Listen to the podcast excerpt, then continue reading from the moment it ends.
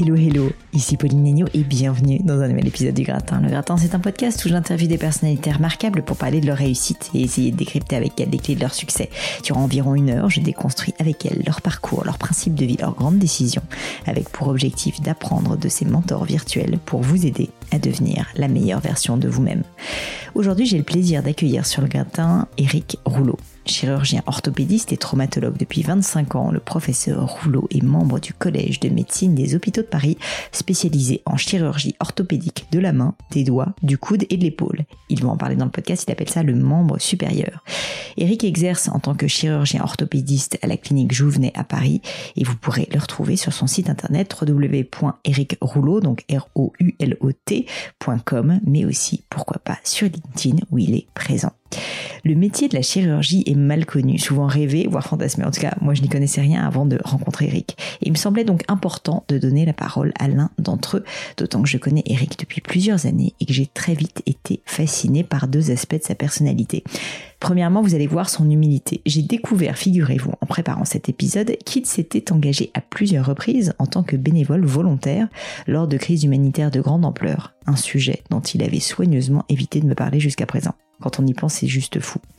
Deuxièmement, son sens des responsabilités. Quand on est chirurgien et que l'on est le seul pour prendre une décision parfois vitale en pleine situation de crise, eh ben, je peux vous dire que ça forge le caractère. Vous verrez qu'au-delà de nous témoigner de comment on prend une décision dans ces situations de crise, Eric m'a beaucoup parlé du rôle du médecin face à son patient, mais aussi de celui du patient vis-à-vis de son médecin.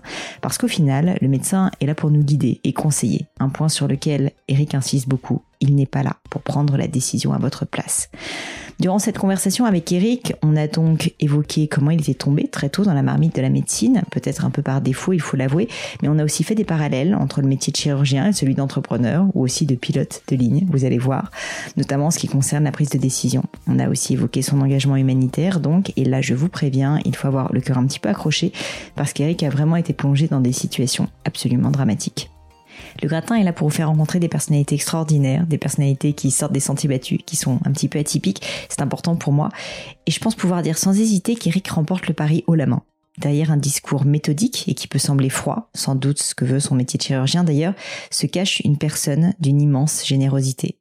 Mais je ne vous en dis pas plus et laisse place à ma conversation avec Eric Rouleau. Salut Eric, je suis ravie de t'accueillir sur le gratin. Ah, Pauline, bonjour. Écoute, c'est un plaisir d'être avec toi. Ouais, bah écoute, je te remercie d'avoir accepté un dimanche en plus de te joindre à moi. Dimanche ensoleillé. Exactement, exactement. Euh, et puis je suis très contente parce qu'en fait, euh, j'ai jamais eu, figure-toi, de alors chirurgien sur le podcast, mais j'ai eu assez peu de médecins de la profession médicale. J'ai eu malheureusement peu d'invités et donc euh, c'est fort dommage. Et je suis contente de rétablir un petit peu le juste droit de cette belle profession. Comme j'imagine qu'il y a beaucoup d'auditeurs qui ne connaissent rien au métier de chirurgien, si ça te va, ce que je voulais faire, c'était euh, essayer de commencer par essayer de se projeter un petit peu dans ton quotidien et les aider à visualiser à quoi ça ressemble finalement euh, la vie d'Éric Rouleau. Donc en gros, si ça te va, ce que je veux bien que tu fasses, c'est que tu commences par euh, m'expliquer en gros à quoi ressemble un peu une de tes journées type, à quelle heure tu te lèves le matin qu'est-ce que tu fais? Enfin, vraiment tous tes petits rituels, si tu veux, notamment peut-être, tu vois, plutôt pour une journée euh, où tu opères, euh, parce que j'imagine qu'il y a un certain nombre de choses euh, bah, qui reviennent de manière très précise, et, et, je pense que ça peut être intéressant pour qu'on se rende compte justement en fait de tout ce que tu fais du quotidien. les journées où j'opère, alors ça va être facile, j'opère quasiment tous les jours, donc en fait, bah, tu vois on peut pas imaginer une journée où je n'opère pas. Euh, le quotidien, c'est à peu près, euh, c'est des journées qui sont très reproductibles, on va dire. Euh, le démarrage, c'est 6h30 le matin parce qu'on démarre assez tôt. Et en Attends, quand tu dis 6h30 le matin, je, vais t'interrompre de temps en temps, je suis désolé. Démarrage, réveil. D'accord, réveil, pas, pas, quand même sur le bloc. Non, non, le, le, bloc, bah, on travaille en équipe, hein, donc on peut pas non plus faire démarrer les équipes aussitôt que ça. et en gros, je suis à pied d'œuvre à 8h, donc soit j'opère le matin, soit je consulte le matin. Et euh, le démarrage, c'est 8 heures, c'est l'heure un mm. peu euh, habituelle. Euh, et comme on travaille en équipe, bah, on est obligé d'être à l'heure. Ça, il n'y a pas de, il a pas de possibilité de déroger à cette règle. le, la logique, c'est soit donc une demi-journée de consultation et une demi-journée de bloc opératoire, soit l'inverse. Euh, certains chirurgiens font des journées opératoires entières, c'est extrêmement éprouvant parce qu'il faut Mm. être assez concentré toute la journée. Mm. Et on a vite tendance euh, à déraper, c'est-à-dire que quand on fait des journées entières, on fait pas de pause et au final, euh, pour gagner du temps, on finit par ne pas arrêter. Euh, les consultations, bah, en fait, la chirurgie, c'est à la fois, et c'est paradoxal, un travail qui est très solitaire, parce qu'on prend toutes nos... Quoi, moi, je suis chirurgien libéral et je travaille euh, en tant qu'hospitalier aussi, donc j'ai une double casquette euh, libérale et hospitalière, et les deux exercices sont pas tout à fait identiques. Sur le plan libéral, qui est quand même mon activité principale, on est extrêmement seul, c'est-à-dire que une fois qu'on a quitté sa formation et qui est longue, euh, on prend toutes les décisions vraiment tout seul. On a très peu d'échanges avec les collègues, c'est-à-dire que dans l'idéal et dans une vie rêvée, il faudrait avoir des décisions qui soient collégiales et pouvoir échanger ses idées. Mais en pratique, en tout cas en France, dans, dans la vie d'un chirurgien libéral euh, tel que je l'exerce, et je pense qu'on est très très nombreux comme ça, toutes les décisions on les prend seuls et on les assume tout seul. Donc euh, c'est peut-être euh, la caractéristique première de ces métiers, c'est qu'on est au final très solitaire. Mm. Très solitaire dans sa tête, très solitaire dans ses choix et très solitaire dans ses décisions qu'il faut assumer et puis dans lesquelles il faut en théorie pas se tromper. Ouais. Après, on travaille quand même en équipe, donc on est euh, à la fois euh, seul et libéral, et en même temps, on est un petit chef d'entreprise parce qu'on a euh, des gens avec qui on travaille. Et alors, on peut pas parler de gens qui travaillent sous notre dépendance, mais quand même, on est le, le, le leader sans, sans que ce soit présomptueux. C'est-à-dire que toutes les erreurs qui peuvent se produire, et qui que ce soit qui fasse l'erreur dans le- dans l'équipe, c'est le chirurgien qui l'assume. C'est ta Et responsabilité. donc, ouais. c'est une responsabilité voilà, euh, qui est la nôtre. Et euh, l'équipe, on la dirige. Euh, c'est une équipe qui souvent est fournie par les établissements dans lesquels on travaille, donc euh, sur lequel on n'a pas tout à fait le contrôle de qui on choisit et avec qui on travaille. Alors avec le temps, on finit souvent par trouver des gens qui s'entendent bien avec nous et on arrive à peu près à, à tomber sur des gens qui nous correspondent. Mais on Et, a... et au niveau de l'équipe, juste, euh, Eric, c'est en fait, ça va être à la fois des personnes en back office, c'est-à-dire la personne qui va gérer euh, ton agenda, etc. Parce que j'imagine que tu peux pas gérer toi-même euh, l'organisation de tes consultations euh, et, tes- et tes- tes- ta présence au blog. Et puis tu as aussi les personnes. Alors c'est mon vocabulaire un peu e-commerce. hein. Mm, mm, mm. Back office, front office. Je suis désolée, doit y avoir d'autres mots, mais front office qui est la partie plus. bah, quand tu es sur le blog, j'imagine des personnes avec lesquelles tu, tu collabores quand tu es en train d'opérer la personne. C'est ça pour que je comprenne? Non, en fait, euh, l'agenda, bah, c'est moi qui le gère quand même. Euh, moi, sur la consultation, en fait, j'ai juste euh, une secrétaire qui est euh, présente. Euh, alors, de temps en temps, certains chirurgiens consultent avec leur secrétaire dans la même pièce. Moi, je consulte tout seul parce que je pense que c'est un vrai tête-à-tête avec son patient. Mm. Et je pense pas que la secrétaire ait un, un rôle utile. euh, Et donc, ma secrétaire, moi, elle est dans la pièce à côté, elle accueille les gens, elle a, elle a un travail qui lui est personnel et elle fait un énorme travail relationnel, c'est-à-dire qu'elle accueille les gens, elle leur explique euh, beaucoup de choses qui sont des choses assez répétitives, qui sont comment on se prépare avant une intervention, comment on se lave, comment on s'épile, euh, comment on prend les médicaments, à quelle heure on arrive, est-ce qu'on repart tout seul, quels sont les arrêts de travail. Donc elle a, elle a un travail absolument euh, phénoménal de, de mise en place. Mais euh, par contre, l'agenda, c'est moi qui le décide et euh, elle, elle prend les rendez-vous et ensuite de ça, on est. Euh, je dirais qu'une consultation euh, dans la chirurgie que j'exerce, hein, moi je fais de la chirurgie du membre supérieur, euh, on a des très gros débits en quantité de patients. C'est des opérations qui sont parfois très courtes et c'est surtout des grosses quantités, des gros flux de patients. Et euh, en fait, euh, les consultations, moi j'ai ma secrétaire qui est à côté, mais je la vois à peine. En fait, Mm. On est chacun à travailler vraiment dans des cadences qui sont assez importantes. hein. On peut voir jusqu'à 40 patients par consultation. Donc, Par euh, jour Par demi-journée. Par demi-journée, 40 Donc, euh, personnes. Ça sous-entend des débits qui sont considérables et, euh, et en plus, il faut que la consultation elle ait un caractère humain, bien Mhm. évidemment, parce que c'est extrêmement important pour les gens et pour nous aussi d'ailleurs, parce que le, le- le- le- je dirais ce qui fait le cœur du métier, c'est quand même le contact humain. Et le plaisir de la consultation, c'est de, de découvrir un peu les gens. Mais arriver à se faire une idée sur les gens en, en très peu de temps, en fait, c'est difficile. Ouais. Et ce qui est d'ailleurs le plus caractéristique de la chirurgie, à mon avis, c'est que euh, les gens pensent toujours que c'est un métier extrêmement technique et que tout se base exclusivement sur la technicité et sur l'habilité des gens. En fait, euh, il n'y a pas besoin d'être habile ou à droite de ses mains pour être bon chirurgien. Et euh, Et toi, tu m'étonnes, effectivement. Ouais, c'est c'est assez surprenant, mais je pense que en fait tout le monde peut accéder à la chirurgie. D'ailleurs, la sélection se fait pas sur l'habilité des gens, elle se fait sur les études. Mm. Et euh, alors il y a des gens qui sont tellement tellement pas habiles que ça ça peut poser problème. Enfin, c'est vraiment des exceptions. Et en réalité, ce qui fait la qualité de l'acte technique, c'est surtout la, la réflexion du bien fondé de l'acte déjà et la stratégie opératoire. C'est-à-dire, si je reformule pour les néophytes, en gros, est-ce qu'il faut opérer ou pas? C'est pas forcément une nécessité. Oui, ça c'est le plus important, c'est de ne pas emmener les gens sur des voies qui sont pas les bonnes. Ça. Et après, quel type d'opération? Parce que finalement, ça c'est toi, ta décision, ton diagnostic et la manière dont tu vas le. Alors le type d'opération, ça pourrait relever que de la connaissance et de la technicité. Mm. Euh, il y a un facteur qui est extrêmement important aussi, c'est la perception de la personne. C'est-à-dire qu'une opération qui marchera chez une personne ne marchera jamais chez une autre, et donc il y a tout un travail psychologique qui est en fait un travail de, euh, mais je pense que c'est pareil dans la vente ou dans. Euh, ouais, mais c'est drôle du coup que tu me le dises hein. pour la chirurgie parce que je suis d'accord, mais j'aurais jamais pensé. Tu aurais un exemple de, d'un cas sans, citer de nom de patient, tu vois, mais qu'est-ce que ça signifie concrètement? Ça signifie concrètement que, en tout cas dans la chirurgie membre supérieur, il y a une caractéristique, c'est que euh, il y a, y a une, une, pathologie que les gens peuvent faire quand ils ont été opérés, c'est des réactions réflexes qui font qu'ils ont des réponses opératoires qui sont extrêmement mauvaises et euh, qui font une sorte de sidération de tout le membre supérieur qui devient bloqué, qui devient douloureux, qui devient gonflé, qui ah devient inflammatoire uniquement pour une et ça, réaction. C'est psychologique en fait, quasiment. C'est euh, créé par euh, l'angoisse de la personne, son stress et sa façon de tourner en boucle.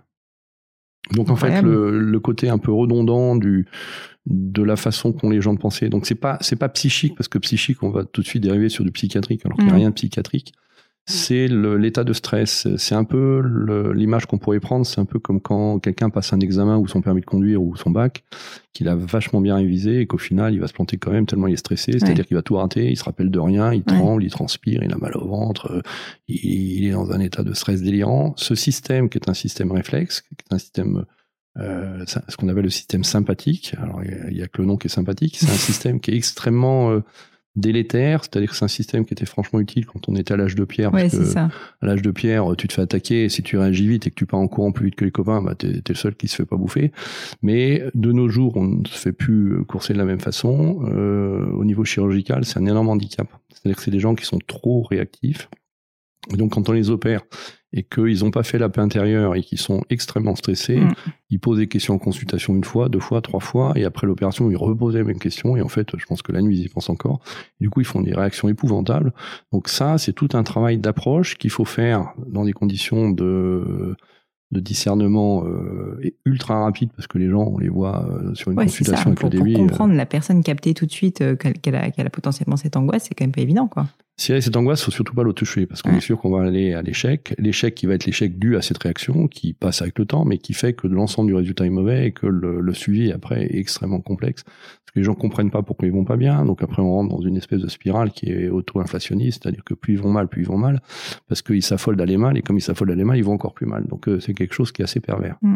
Donc toi en fait, quand tu as quelqu'un qui arrive en consultation, ce qui est assez intéressant, j'ai l'impression dans ce que tu dis, c'est à la fois tu étudies le problème au niveau euh, technique mais en fait, tu as ton deuxième cerveau en parallèle qui est en train de se dire, en fait, euh, cette personne, psychologiquement, euh, où est-ce qu'elle en est, euh, quel est un peu son état d'esprit.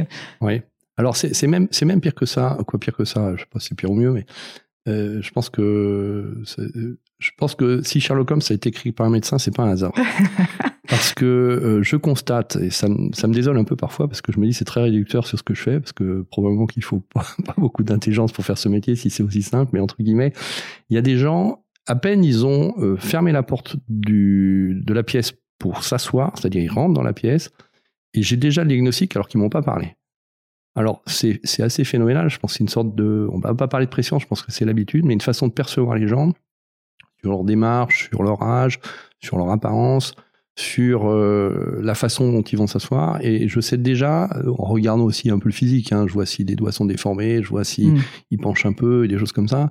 Et donc j'arrive à faire le diagnostic, donc presque sans voir les examens alors évidemment, je contrôle parce que on peut toujours se tromper. Donc l'idée, c'est pas non plus d'être, d'avoir l'impression de tout savoir et de, et de faire des erreurs sous prétexte qu'on a trop confiance en soi.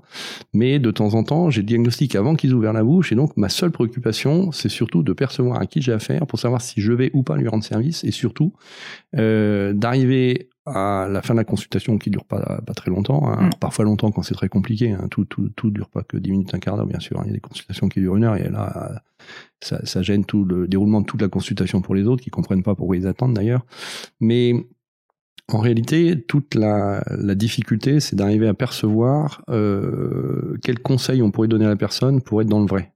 Et euh, moi, je termine jamais une consultation sans, euh, au moment de la décision, en général, j'expose aux gens euh, la pathologie qu'ils ont. Mm.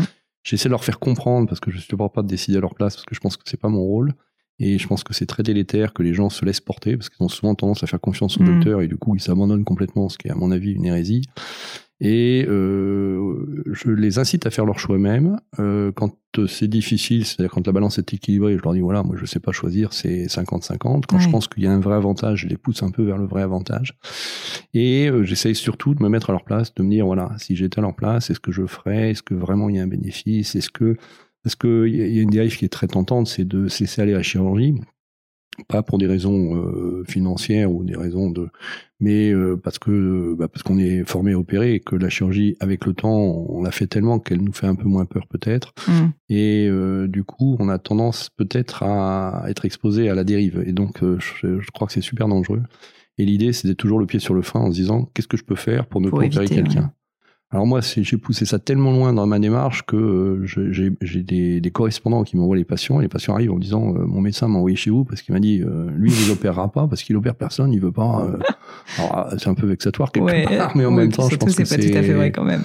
non, parce que je finis par opérer énormément. Mais euh, alors au début, c'était difficile. Moi, mes premières années de de- d'installation, j'avais personne dans la salle d'attente et ça avançait pas parce que justement, je je j'avais en tout cas j'avais Mm. Le peu de monde dans la salle d'attente comme tout le monde, mais j'avais peu d'opérés derrière parce Mm. que justement, je- j'ai toujours res- respecté cette règle. Il me paraît essentiel.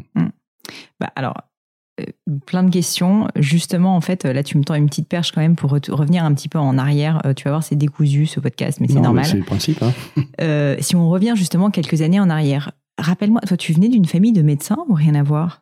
Alors moi, je suis d'une famille euh, ultra médicalisée parce que euh, mon père était chirurgien. D'accord. Et j'ai T'avais quand même un petit- Alors euh, oui, j'ai, j'ai euh, ma mère était infirmière anesthésiste et euh, mon père a travaillé avec ma mère. ils travaillaient tous les deux à une époque où on pouvait faire les aides opératoires de en, en couple, On donc c'était assez étonnant. Euh, moi, je suis d'une famille de six enfants et euh, j'ai un peu baigné dedans tout petit, ce qui m'avait d'ailleurs complètement dégoûté de la médecine et de la chirurgie. Et euh, parce que comme on était six enfants à une époque où après-guerre, euh, bon, ça, se faisait beaucoup.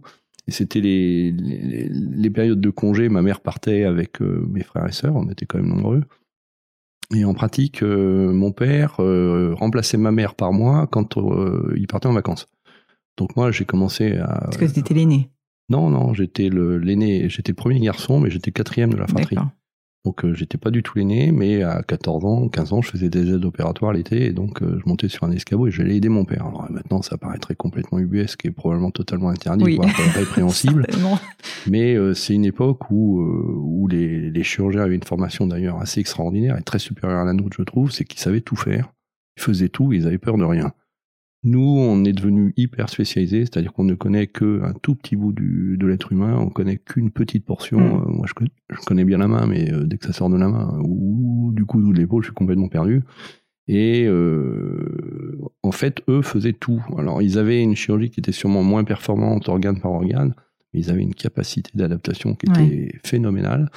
Et euh, c'était une époque aussi où les choses étaient moins, euh, je dirais, moins procédurières et euh, moins euh, euh, organisées par une technocratie qui Oui. actuellement est quand même très T'exerçais ton art et tu, sauvais des gens, quoi, tout simplement. Mais ils sauvaient vraiment des gens. Ils sauvaient Mm. vraiment des gens et ils étaient. euh, c'est comme le médecin de campagne faisait plein de choses Mm. et maintenant euh, ça s'est complètement perdu. Et euh, Et tu disais que toi, euh, du coup, tu avais été un peu dégoûté, mais finalement, tu es quand même bah, revenu. dégoûté donc, quand on passe une partie de ses... alors j'avais des vacances quand même hein, mais quand on passe une partie de ses vacances d'été à faire l'aide opératoire et à tenir Ouais. des écarteurs et moi il était chirurgien digestif donc c'était de la chirurgie abdominale Oui, c'est pas toujours très très glamour bon voilà alors à l'époque ça s'appelait même pas chirurgie abdominale c'était ça s'appelait chirurgien généraliste c'est-à-dire qu'il faisait du digestif mais il faisait aussi des, des fractures de fémur il faisait des il faisait des œsophages il faisait de l'ORL c'était complètement dément quoi Et Alors, du coup, qu'est-ce ouais. qui a fait qu'à un moment donné, euh, tu t'es dit non, mais parce que c'est quand même euh, un, un choix de vie, enfin, c'est une vocation, euh, tu le sais plus que personne, c'est un vrai choix de vie. Donc, à un moment donné, euh, si jamais ça te faisait, enfin, tu, tu l'avais déjà, t'en avais déjà bouffé, euh, entre guillemets, dès l'âge de Mmh, 14 ans, mmh. tu savais aussi dans quoi t'allais t'embarquer.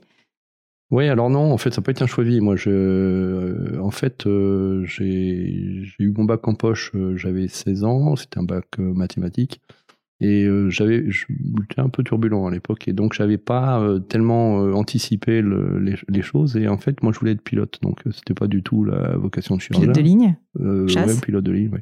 Non, non, pas de chasse, pilote de ligne. C'était c'était surtout pour le côté, je pense, voyage et exotisme. Ouais. Et vu, vu qu'on a quand on est ado ou gamin, quoi.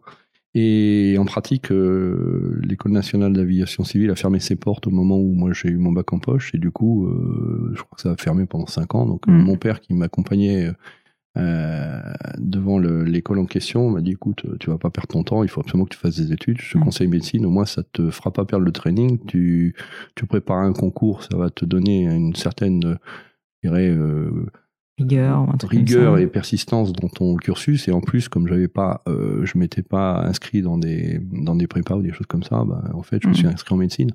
Alors mon drame c'est que je l'ai réussi parce que euh, j'ai j'ai pas mal bossé mais bon voilà je l'ai eu du premier coup.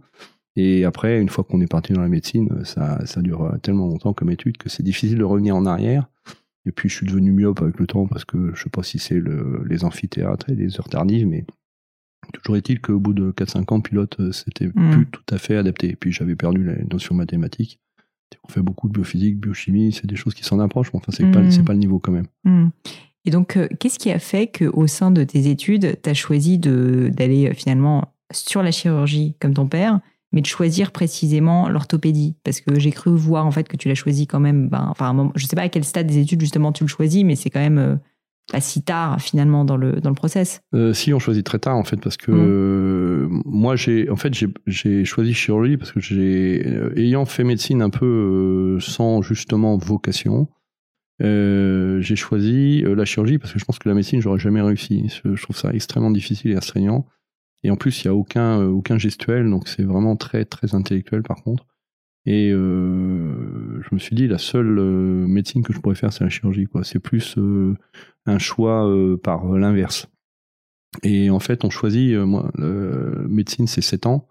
Après, on passe les concours. Alors maintenant, ça a changé, mais à l'époque, c'était le concours de l'internat. Et c'est une fois que tu as le concours de l'internat que tu peux choisir ça ta fait sept spécialité. ans déjà quand même que tu bosses et après tu te spécialises.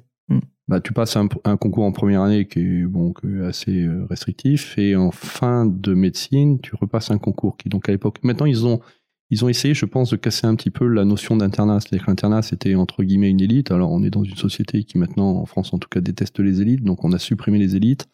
Et donc, on a fait un internat pour tous. C'est-à-dire que tout le monde est interne. Et en réalité, maintenant, il y a les internes et les internes de spécialité. Et avant, on était interne quand on faisait une spécialité. Donc, en fait, c'était une, une, euh, une sélection qui se faisait par un Mhm. concours qui était quand même assez rigoureux. Et pour être euh, chirurgien, il fallait être dans les premiers au concours. Mhm. Donc, euh, c'était même pas sûr de l'avoir. C'est C'est-à-dire que moi, j'aurais vraiment été assez euh, désappointé si je l'avais pas eu. Donc, j'ai beaucoup travaillé pour essayer d'avoir ce concours parce que je me voyais mal médecin et ça me tentait pas du tout. Hmm. À l'hôpital, c'était des visites qui étaient interminables. Ça durait des heures au, au- au lit des patients. T'avais un patron qui était en général assez euh, doctoral et qui te parlait des patients. Mais alors, euh, passer euh, trois quarts d'heure à savoir si le patient a mangé bien le matin, moi, honnêtement, ça, tu pas à me concentrer. Ça, voilà, euh, ça me, c'était pas assez radical, ouais. C'est hyper utile, hein, c'est très impressionnant et c'est vraiment un, un métier admirable, mais que j'aurais été incapable de faire, très sérieusement. Moi, Mhm. je suis plus manuel, gestuel, ouais. Et l'orthopédie, pourquoi? Alors l'orthopédie, euh, bah parce que je trouve que c'est assez carré, quoi. C'est quelque chose où ce qui est droit est droit et ce qui est pas droit est pas droit. Donc ça, c'est plutôt On rassurant. rabote, euh, on rabote pas. On rabote, on met des plaques, on met des vis, euh, et puis le résultat, pareil, il est, il est d'emblée visible. Donc ça, c'est assez agréable. C'est-à-dire que on regarde une radio, on a réussi, on n'a pas réussi, on sait tout de suite. Mm. Et puis il y a aussi le côté traumatologie, ça c'est, c'est assez important, c'est que le, quand les gens ont des accidents graves et qu'ils ont des traumatismes, que ce soit des amputations ou des fractures sévères, euh, un accident de moto, tout ce qu'on veut, on a l'impression franchement d'être utile dans l'immédiat. Donc c'est très Ouais. très valorisant. Ah bah, ça doit être, euh, c'est, c'est magique. Ouais.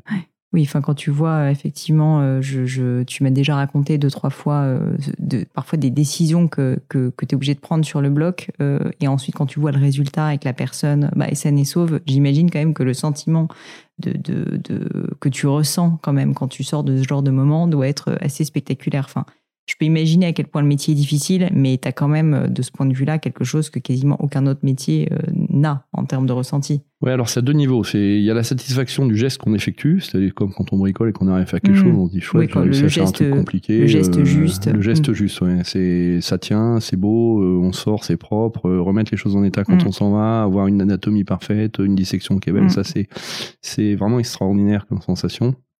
Mais je pense qu'un horloger qui fait un travail de, précision, il a la même sensation. C'est le côté, la, beauté du geste et de la précision. Et après, il y a le côté, je dirais, valorisant du patient qui, effectivement, va mieux. C'est assez cassé quand même par un phénomène qui est que euh, les patients et la société n'attendent que la réussite de nous. Hein. C'est ça qui est mm. compliqué, c'est-à-dire qu'on n'est pas dans une situation, c'est assez étonnant, mais euh, on peut être content d'avoir fait quelque chose de bien si on fait souvent quelque chose de mal. Le problème en chirurgie, c'est qu'on nous demande que de faire quelque chose de mm. bien. Quand on fait quelque chose de mal, c'est quasiment répréhensible. Oui, il n'y a pas de droit à l'erreur. Donc en fait, euh, le côté euh, on sauve les gens, euh, on est ramené à une certaine humilité par le fait que c'est ce que l'on nous demande. Donc c'est même pas exceptionnel de le faire, c'est la normalité. Et la deuxième chose, c'est qu'on se dit que si on n'avait pas fait, un autre chirurgien l'aurait fait et qu'au final, les gens sont soignés euh, et croire qu'on est meilleur que le voisin, c'est forcément une erreur. Hein. Ça, je pense qu'en chirurgie, en tout cas, c'est c'est un sûrement pas vrai et deux euh, on est souvent euh, si on a l'illusion de ça je ramené sur terre par les échecs qui suivent parce que dès qu'on prend confiance et même avec l'expérience et l'ancienneté tôt ou tard l'être humain est ainsi fait que en fait on peut jamais imaginer que le geste va être prévisible et qu'on va avoir la réussite sous prétexte qu'on sait le faire mmh. C'est-à-dire que de temps en temps, il y a des anomalies anatomiques qui fait qu'on passe complètement à côté et qu'on se fait avoir. De temps en temps, il y a des conditions techniques qui sont pas bonnes parce que le malade dort mal, que le garrot tient pas, que euh, l'équipe est pas bonne, que le matériel est pas prêt, que et alors à ce moment-là, c'est une succession de catastrophes qui fait que c'est Trafalgar à la fin. Donc euh, on est très souvent dès qu'on prend confiance, euh, c'est là qu'on prend le gadin. Donc faut faut se lever le matin en se disant c'est dur comme au premier jour. Et c'est peut-être aujourd'hui que je vais me prendre une claque, un peu comme au volant. Dès qu'on commence à être un peu trop sûr de soi, c'est là qu'on risque mm. de se planter dans un virage ou de glisser ou de pas regarder. Donc en, chirurgie ou en pilotage ou tout ce qu'on veut, hein, c'est mm. des métiers où il faut quand même, euh, dès qu'on a quitté sa maison, il faut être concentré euh, comme au premier jour. Donc c'est très drôle en fait que tu, tu me dis, je savais pas du tout que tu avais voulu être pilote plus jeune, mais en fait j'y vois euh, pas mal de similitudes au sens où euh, en, quand tu pilotes, euh, en fait, souvent on dit que le, le, drame arrive quand il y a une succession de problèmes. Et du coup, bah, en fait, au début, tu as ta checklist, tu as, mm. tout, en fait, et tu, tu, vérifies justement pour éviter un maximum les erreurs. Et souvent, les problèmes viennent quand il y a un premier souci qui n'était pas anticipé, puis un deuxième, donc la météo, etc. Et ça, à chaque fois, quand on voit les avions qui se crachent, malheureusement, c'est pas un problème, c'est quatre problèmes d'un coup. Et euh, je me rappelle que tu, tu m'avais dit euh, une fois que euh, finalement, bah, le drame dans, dans la chirurgie et dans l'humain, c'est qu'en fait, ben, des aléas, il y en a tout le temps, parce qu'en fait, c'est un matériau qui est vivant et qui mmh. évolue, et que même si tu connais très bien ton métier, ça peut arriver. Et là où en fait, je vois un rapprochement, c'est que quand on, on, est pilote, par exemple, bah, en fait, il faut prendre une décision très rapide, parce que t'as pas le temps. Et toi, j'imagine que c'est un peu la même situation. C'est-à-dire que quand, en fait, alors tu as l'expérience, mais quand tout d'un coup, en fait, tu as trois, quatre problèmes d'un coup qui arrivent euh, qui n'étaient pas anticipés. Ce que je trouve très intéressant, c'est comment, en fait, tu prends ces décisions-là. Est-ce que tu pourrais peut-être nous raconter un cas qui devient, sans citer de nom, hein, bien sûr, mais euh, d'une personne où, euh, bah voilà, tout était censé aller bien. Et en fait, bah, tu as le truc habituel de la succession de quatre problèmes d'un coup. Et, et, du coup, bah, tu es sur le feu et tu es obligé de te dire, OK, bah, maintenant, qu'est-ce que je fais quoi? Alors en fait, on a, on a souvent ces situations-là. Hein. c'est bon. Alors l'analogie avec le, pilotage, elle est importante parce qu'on a des procédures qui sont maintenant de, de plus en plus dérivées de l'aéronautique. C'est-à-dire qu'avant de démarrer une opération, on a des checklists qu'on mm. fait en équipe, qui sont devenus obligatoires, et on fait une sorte de récapitulatif de savoir si euh, tout est en place, si on a bien le matériel qui est prêt, si c'est bien le bon patient, le bon côté, le bon doigt. Euh, ça, c'est hyper important. Et ça peut surprendre hein, parce que les gens ne comprennent pas pourquoi on leur demande si on opère bien la main droite et si c'est bien le quatrième doigt. Euh, Parce que vous le redemandez à l'oral juste avant, c'est ça On le redemande à l'oral au patient et à l'ensemble de l'équipe. Et euh, alors ça, c'est des choses qui sont très très surprenantes et qui montrent ou combien le, le, métier est dangereux. Euh, moi, à une époque, je faisais faire des croix aux gens sur le doigt qu'on opérait quand c'était des doigts pour pas me tromper. Et euh, j'ai constaté, au bout d'un an de pratique, de faire dessiner par le patient avant l'opération le doigt, que mmh. certains se trompaient et dessinaient pas le bon doigt. Le patient. Le patient lui-même. Et euh, quand on leur demande, euh, moi je fais très attention, c'est que je leur parle et je compte les doigts en leur disant je compte et le pouce c'est le premier doigt. Parce que les musiciens, par exemple, pour eux, le premier doigt c'est l'index. Donc c'est très trompeur, le 1, 2, 3. Et je leur montre le doigt pour bien leur montrer, parce que dès qu'on leur dit un annulaire, un auriculaire, le patient qui est mm. un peu sédaté ou qui est stressé, euh, il, confond les doigts, donc on mm. peut largement se tromper. Et parfois même les gens se trompent de, de nom ou d'opération, donc c'est absolument pas fiable. Donc la checklist elle est indispensable. Et le déroulé de l'opération, oui, les décisions, il faut les prendre toujours très vite parce que effectivement, quand ça part en vrille, ça part très très vite. Hein. c'est comme l'avion, c'est-à-dire que quand ça commence à déraper, euh, quand le patient saigne, quand le patient va mal, en général, tout va un peu ensemble. Hein. c'est comme tu l'as dit, c'est-à-dire que euh, c'est souvent une succession de petites choses qui font qu'on on fait pas attention à la première, on fait pas attention à la deuxième, on est dérangé par la personne qui, euh, parce que quand il y a la deuxième petite chose qui va pas, on demande un instrument. À ce moment-là, la penseuse trouve pas l'instrument, vient avec un autre instrument, pose la question au moment où le troisième problème se présente, et on répond à la penseuse, et c'est là que ça part en sucette, parce que justement... Ah c'est des détails, micro-détails. c'est des micro-détails, oui. Et euh, il y a aussi l'anesthésiste qui rentre en ligne de compte, qui lui a une fonction extrêmement importante qui lui aussi peut poser un, problème, c'est que quand le patient va mal lui-même sur le fond, et quand on est en train de faire une opération et que le patient va mal, là aussi ça peut être euh, catastrophique parce qu'on peut te demander de terminer une opération ultra rapidement parce que le patient va mal. Alors l'anesthésie c'est pareil, lui il est tout le temps sur le qui-vive. En fait, il, c'est un peu comme les militaires, c'est-à-dire qu'ils sont tout le temps en train d'attendre, mais quand mm. ça pète, ça pète vite quoi. Donc c'est difficile parce qu'il faut être euh, capable d'être ultra réactif. Ça. Et en chirurgie, euh, la chirurgie qu'on a, moi, au membre sup, on a des, on a des temps de garrot, c'est-à-dire que le, temps maximum pour une opération du membre supérieur, c'est une heure et demie de théorique et deux heures euh, maximum. Au-delà de deux heures, on devient dangereux. Donc il faut avoir une. Euh, je suis désolé, qu'est-ce que tu dis On devient dangereux? C'est parce qu'il y a un. Au bout de deux heures de garrot, en fait, le garrot, ça coupe la circulation, et au bout de deux heures de garrot, il y a des risques de paralysie, il y a des risques d'ischémie tissulaire, il y a des risques de, d'accidents graves. Donc théoriquement, si le patient va mal après deux heures de garrot, c'est assez normal, c'est que les tissus peuvent mourir du fait d'être restés oui, donc en plus, tu as un compteur qui tourne quand tu es en train d'opérer. Quoi. Donc il y a un compteur en permanence et quand il y a des opérations qui sont compliquées, parce que parfois il y a des opérations qui sont ultra complexes, et parfois il y a plusieurs opérations en une, hein. c'est-à-dire que quelqu'un qui a une pathologie complexe, on va traiter plusieurs problèmes en même temps. Il faut arriver à tout faire tenir dans, le, dans la même séance. Et c'est là que l'expérience du chirurgien joue, c'est-à-dire son ancienneté, et surtout, euh, alors c'est comme les heures de vol en avion, hein, pour ça que l'analogie est encore entière. Et euh, surtout le fait d'avoir beaucoup fait les gestes, c'est-à-dire que quand on a trois opérations ou quatre opérations dans la même opération, si on a fait chacune euh, de façon extrêmement fréquente et répétitive, ben, on fait les quatre extrêmement vite et on arrive mmh. à aller très vite. Et quand il y a un souci, parce que il suffit qu'une vis foire, euh, une vis qui foire, c'est quand euh, la vis se coince et puis que le tournevis mmh. tourne plus dedans et qu'on n'arrive plus à avancer. Euh, une vis qui reste coincée, on n'avance plus quoi. Donc il faut avoir des réflexes qui découlent de l'expérience de, on a déjà coincé tellement de vis qu'on sait ce qu'il faut faire. Ouais. tu sais comment éviter qu'elle se coince parce que tu sais qu'un coup sur deux. Euh, éviter qu'elle se coince, oui, en théorie, mais déjà on les coince moins, ça c'est sûr. Mais quand elle se coince quand même, il faut arriver à les coincer rapidement. Donc mmh. il y a des tas de techniques pour faire sauter une vis ultra rapidement, ou savoir changer de technique, ou savoir abandonner une vis. Quand est-ce qu'elle est dangereuse, quand est-ce qu'elle pas dangereuse, euh, et puis surtout avoir des solutions de, repli. C'est-à-dire que je pense que là, c'est un peu comme le, vol en hélicoptère, c'est quand tu voles, tu repères toujours un endroit où tu peux te poser. Tu as toujours mm. des solutions de repli en tête. Donc en chirurgie, tu as toujours des solutions de repli en tête. C'est-à-dire que tu fais une opération, mais tu sais te rabattre sur autre chose. Alors c'est ce qui fait la différence entre un chirurgien d'expérience et un qui a un peu moins d'expérience. C'est celui qui a pas trop d'expérience ou qui connaît pas bien sa chirurgie il y a des gens qui se lancent dans des choses qu'ils connaissent pas bien parce que bah, c'est pas qu'ils soient mauvais, mais c'est que la vie c'est ça, c'est qu'on a des patients parfois compliqués qu'on connaît pas, mm. des pathologies qu'on connaît pas bien et qu'on prend en charge quand même. Sinon on progresse jamais. C'est là qu'on se met en danger parce qu'on n'a pas une énorme expérience du sujet ou des sujets qui en découlent.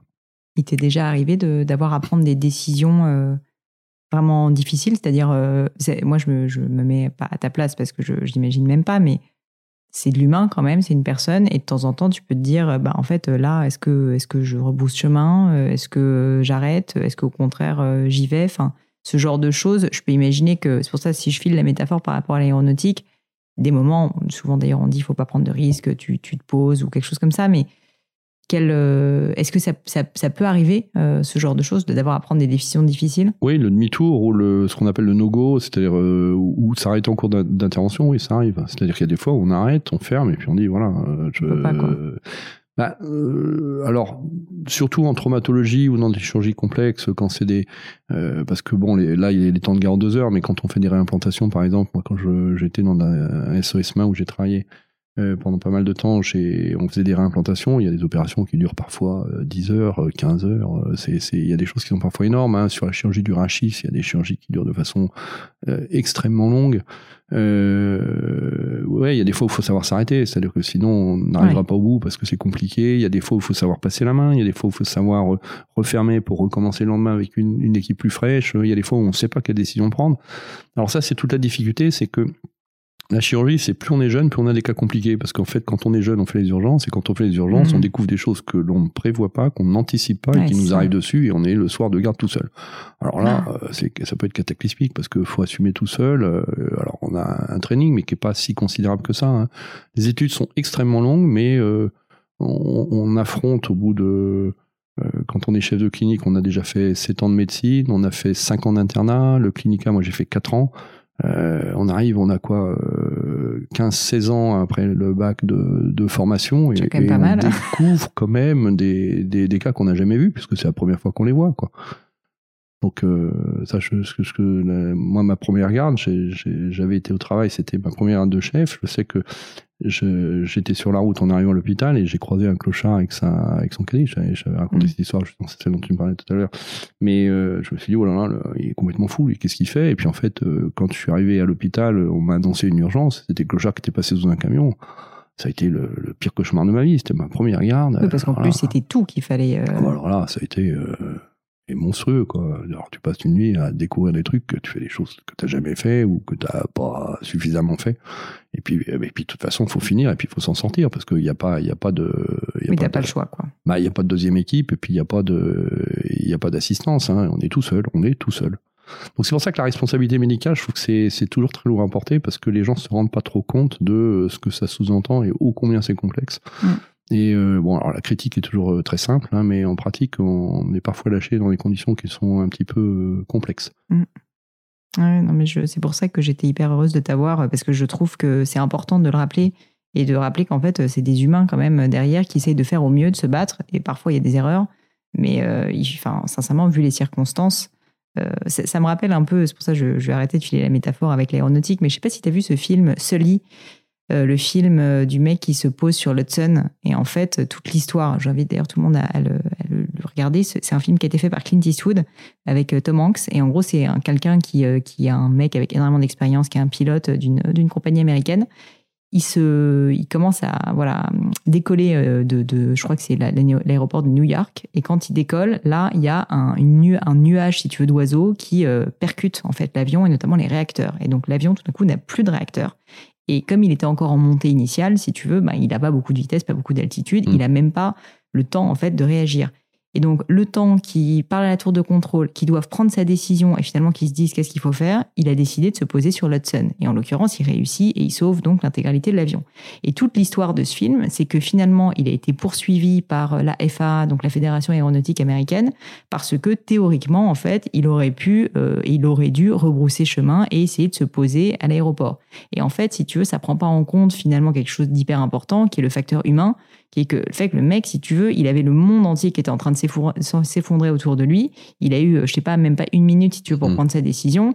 Et en fait, euh, c'est hyper difficile, quoi. Et donc, euh, finalement, ils ont, il a gagné le procès, etc. Mais, mais c'est assez important, je pense, de rappeler que finalement, quand tu es dedans, c'est quand même pas la même chose que quand tu as 150 personnes qui, derrière, font un, un audit, tu vois, pour te dire, Mhm. bah voilà, quelle aurait été la, respect, la procédure qu'il aurait fallu respecter. Oui, c'est ça. C'est euh, c'est c'est un peu ça. Euh, En chirurgie, on prend toujours les décisions rapidement parce qu'on va pas s'asseoir un quart d'heure pour réfléchir pendant qu'on opère. Hein. ça. Donc, euh, en fait, les décisions, on les prend de façon instantanée. Et en plus, on n'a aucun interlocuteur. C'est-à-dire qu'on va pas demander à l'aide plus, opératoire, ouais, à la penseuse ou à l'anesthésiste. C'est voilà. Donc, euh, dans sa tête, on dit je fais. Voilà. Et après, je fais. Et une fois qu'on est lancé, en plus, il faut aller jusqu'au bout de ce que je fais. Quoi. C'est le, le choix qu'on a fait. Donc, euh, faut pas se planter dans son choix parce qu'après, il faut aller jusqu'à la fin. Donc, ça, ça peut être compliqué. Et c'est pour ça que je me méfie toujours des gens qui viennent en consultation et qui arrivent en disant euh, oh là là regardez mon chirurgien il m'a raté euh. alors euh, souvent il y a, moi je laisse un petit temps de, de, de, de latence quand ils quand ils attaquent comme ça parce que c'est assez fréquent hein. alors, regardez c'est horrible j'ai le doigt tout rétracté ou j'ai le bras tout raide regardez c'est c'est vraiment un travail qui est, qui est nul je viens vous voir pour que ce soit mieux parce que c'est une catastrophe c'était un mauvais alors à ce moment-là en général je, le- les gens c'est souvent après des accidents je leur dis mais est-ce que vous pensez pas aussi peut-être que l'accident est en cause? Hmm. et les gens, ça leur effleure pas une seule seconde l'idée que la maladie ou l'accident sont à l'origine de leur problème et pas le chirurgien. Mm. C'est-à-dire qu'un résultat qui est mauvais, est souvent mauvais parce que le point de départ est quand même euh, un accident avec quelque chose de cassé et que la réparation ne ramène pas l'état normal, c'est assez logique. Et euh, alors effectivement, parfois on peut faire mieux, mais euh, le regardez, c'est nul ce qui m'a fait. Ça fait que on se retrouve dans la discussion qu'on avait tout à l'heure, c'est l'analyse du patient et bien comprendre quelle est sa demande et quelle est sa compréhension des choses. Et euh, quelqu'un qui attaque comme ça, théoriquement, il faut faire un pas en arrière et dire attendez, je vais peut-être pas vous prendre en charge parce que ça va forcément mal se passer. Vous avez un jugement qui n'est pas déjà correct parce que vous n'avez pas fait un retour sur vous-même de si j'avais pas conduit trop vite et que j'avais pas glissé à moto et que j'avais pas gagné un feu ou que j'avais pas conduit euh, ivre ou que j'avais fait attention, j'aurais pas d'accident et le responsable c'est moi et le chirurgien est venu à mon mmh. aide. Et les gens arrivent en disant le chirurgien m'a raté, regardez c'est une catastrophe euh, alors qu'ils sont tombés. Euh, bon, alors parfois ils y sont pour mmh. rien les pauvres, hein, c'est pas la critique du patient bien sûr, mais ça veut dire que les gens n'ont pas une un esprit de de, de groupe ou du moins de binôme. Moi je dis toujours aux patients quand je les opère, je dis écoutez on forme une équipe forme un binôme et moi je prends pas la décision pour vous et moi je ne fais que le geste technique, je vous aide à choisir, mais on est deux et le résultat il va dépendre de nous deux. Et si on met pas le patient dans la boucle, le patient se prend pas en charge, il va chez le kiné, il dit euh, c'est le kiné qui va travailler, il va chez le docteur, mmh. c'est le docteur qui décide, et il n'est pas partie prenante. Et quand il n'est pas partie prenante, on, va dans le mur. Alors c'est extrêmement important. Et donc c'est pour ça que c'est un rapport humain qui est quand même passionnant c'est qu'il y a beaucoup plus que l'acte technique. Complètement. Quand même, pour parler de l'acte technique, je voulais te poser une question parce que quand tu me dis que parfois il y a des opérations qui durent 8 heures, 10 heures, moi ça me mm. fascine un peu, je t'avoue, au niveau de la concentration. Parce que j'ai quand même en plus l'impression que vous êtes. Je euh, je sais pas à quoi ça ressemble, hein, j'ai jamais été dans un bloc, mais tu sais, quand tu vois les films et tout, euh, j'ai l'impression que vous êtes concentré.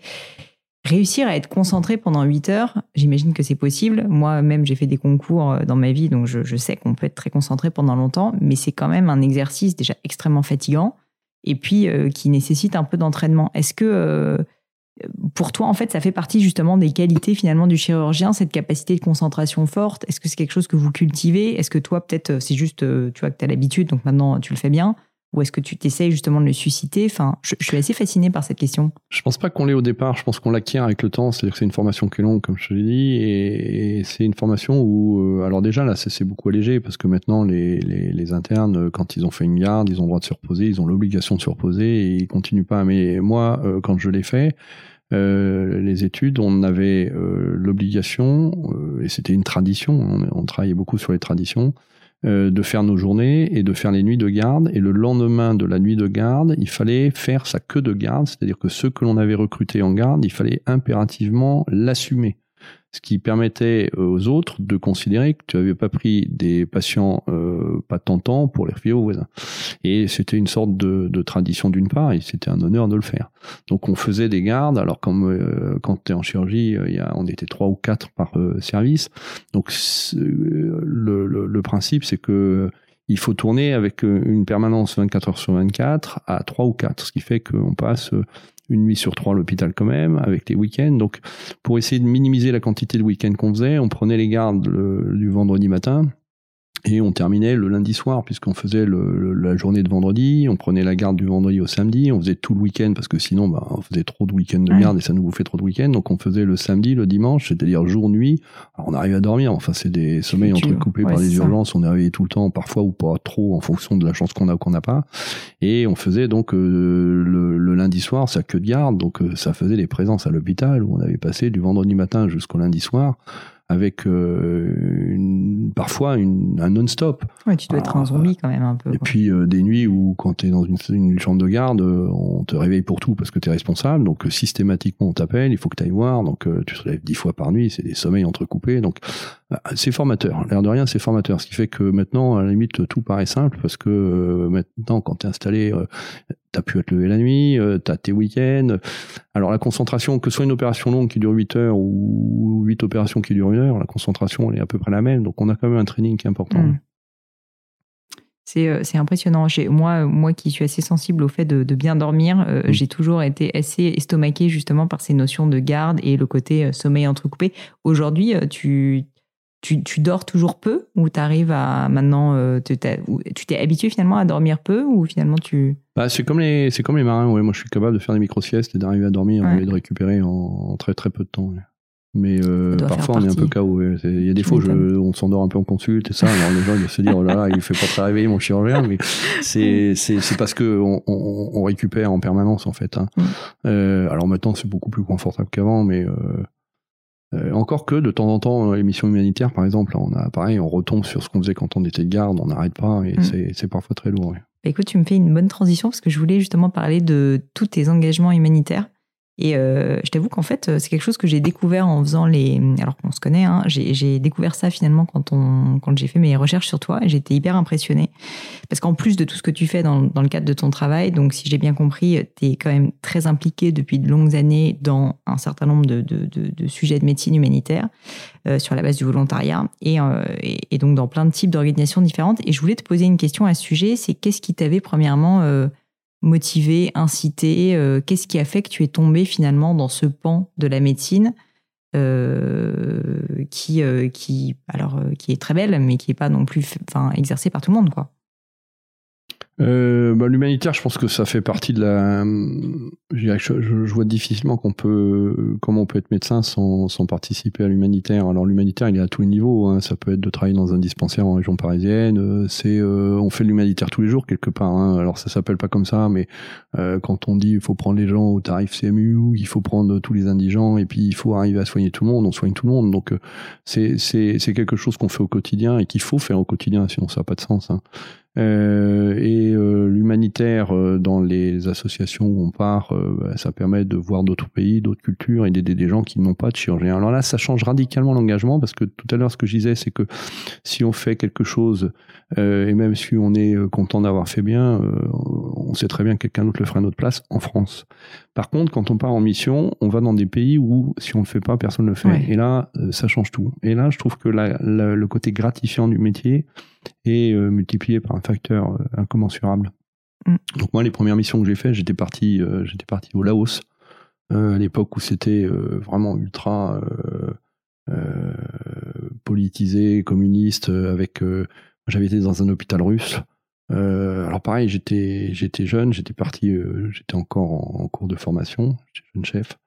Et hum, on m'avait dit, euh, t'inquiète pas, tu vas partir là-bas, il y a, y, a, y a, un tuilage, il y a toujours un senior, euh, tu seras pas tout seul. Euh. et puis je suis arrivé là-bas, évidemment, le chirurgien était reparti parce qu'il avait des charges aussi, et c'est que du bénévolat, donc il était reparti plus tôt que prévu. Et je suis arrivé, j'étais tout seul dans un hôpital russe où, où, l'ambiance était fort sympathique parce que les gens étaient adorables, mais c'était un hôpital qui était avec un dénuement total. Les seringues étaient en verre, il y avait aucun oh matériel. Moi, j'étais arrivé avec des prothèses que j'avais dans un sac que j'avais amené, mais qui était, il y avait aucune, prothèse.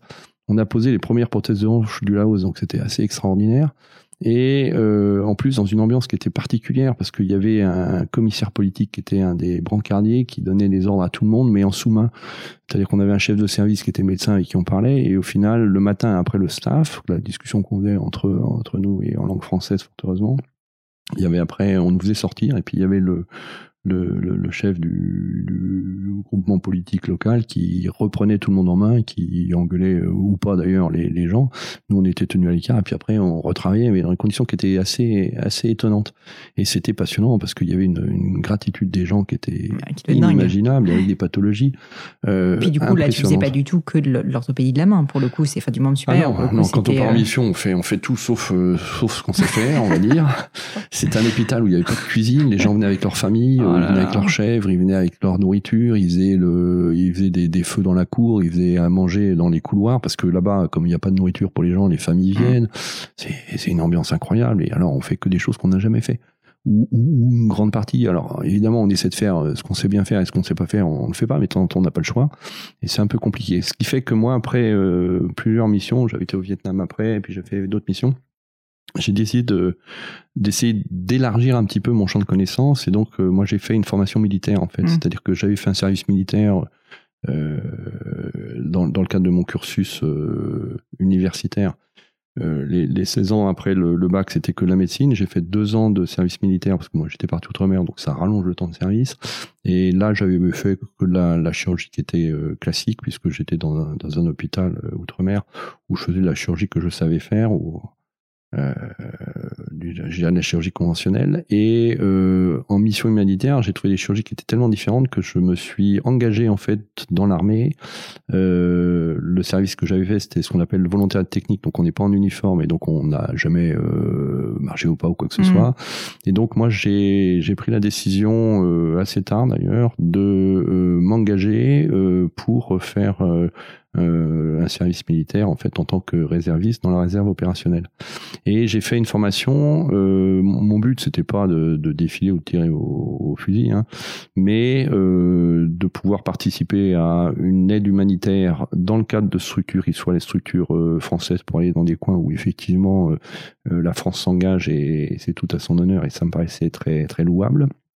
Par ailleurs, pouvoir avoir une formation qui s'appelle Cachirmex, qui est une formation à la chirurgie de guerre, et qui permet de faire une chirurgie qui soit plus polyvalente. Oui, donc en fait, là, tu peux, en gros, comme tu es sur un terrain de guerre, il faut que tu puisses quasiment répondre à tout. Quoi. Alors là, l'armée nous forme à faire euh, des chirurgies. Alors, on n'est pas très nombreux à être euh, dans, dans, dans ce circuit, mais euh, c'est une chirurgie qui nous permet de faire des chirurgies abdominales, des plaies par balles de thoracique, des craniotomies, des énucléations. L'énucléation, c'est quand on enlève un œil quand il est abîmé. Oh c'est des, des, chirurgies que j'ai jamais vues, que j'ai jamais fait et qui sont impressionnantes. Faire des trachéotomies, faire des, des, la chirurgie de guerre. La chirurgie de guerre, il faut être capable de se débrouiller tout seul dans toutes les circonstances de guerre. Alors c'est une chirurgie qui est pas forcément euh, sophistiquée parce que c'est pas ce qu'on nous demande. On nous demande de faire en fait une chirurgie qui s'appelle le, le, conditionnement du patient, si on veut utiliser des termes pas techniques. C'est-à-dire que l'idée c'est on reçoit un blessé de guerre et on le met en condition de pouvoir être transporté sur un hôpital où va être effectuée une chirurgie secondaire beaucoup plus sophistiquée avec un matériel beaucoup plus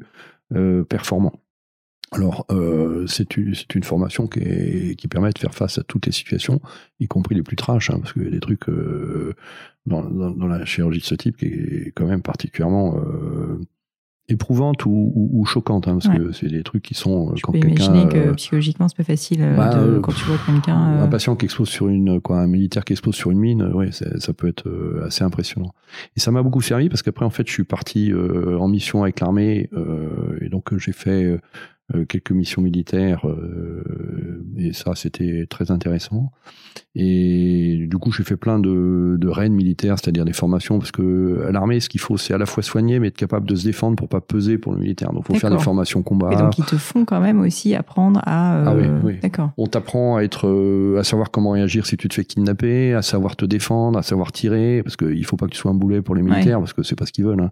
donc euh, ils sont ils sont ils sont très cohérents dans leur approche. C'est tout est très réfléchi, très méthodique. Hein. Le service de santé des armées, c'est quelque chose de performant et euh, qui s'incrémente en plus avec toutes les armes. Donc, euh, ils t'apprennent à être capable d'agir dans des conditions. Si tu vas avec la, marine, il faut savoir euh, hmm. agir en marin. Si tu vas avec l'armée de l'air, il faut savoir te comporter avec des, des, des gens qui sont de l'armée de l'air.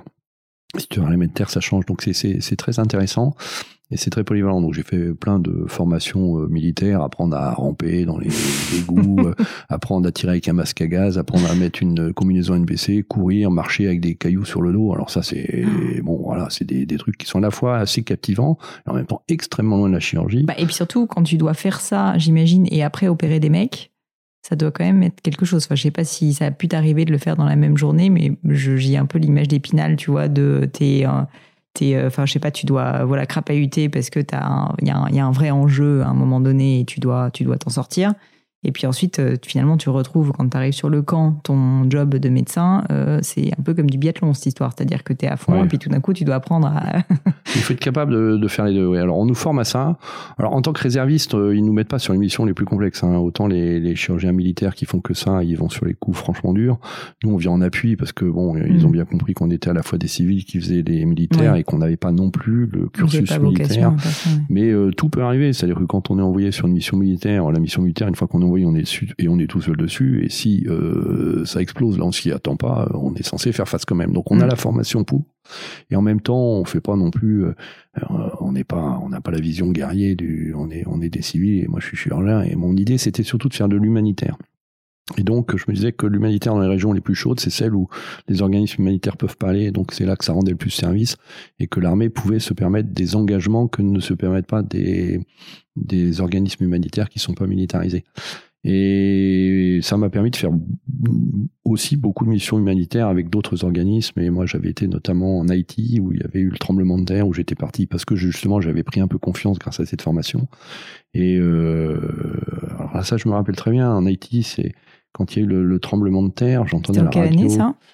Euh, Haïti, c'était en 2010. C'était en janvier ah oui, donc c'est récent quand même. Alors janvier 2010, il y, y, a quand même eu, euh, c'était un, tremblement de terre qui était redoutable. Hein. Il, y a eu, il y a eu 300 000 morts, il y a eu 300 000 blessés, il y a eu un million de gens qui étaient dans la rue, il y avait une situation quasi d'émeute.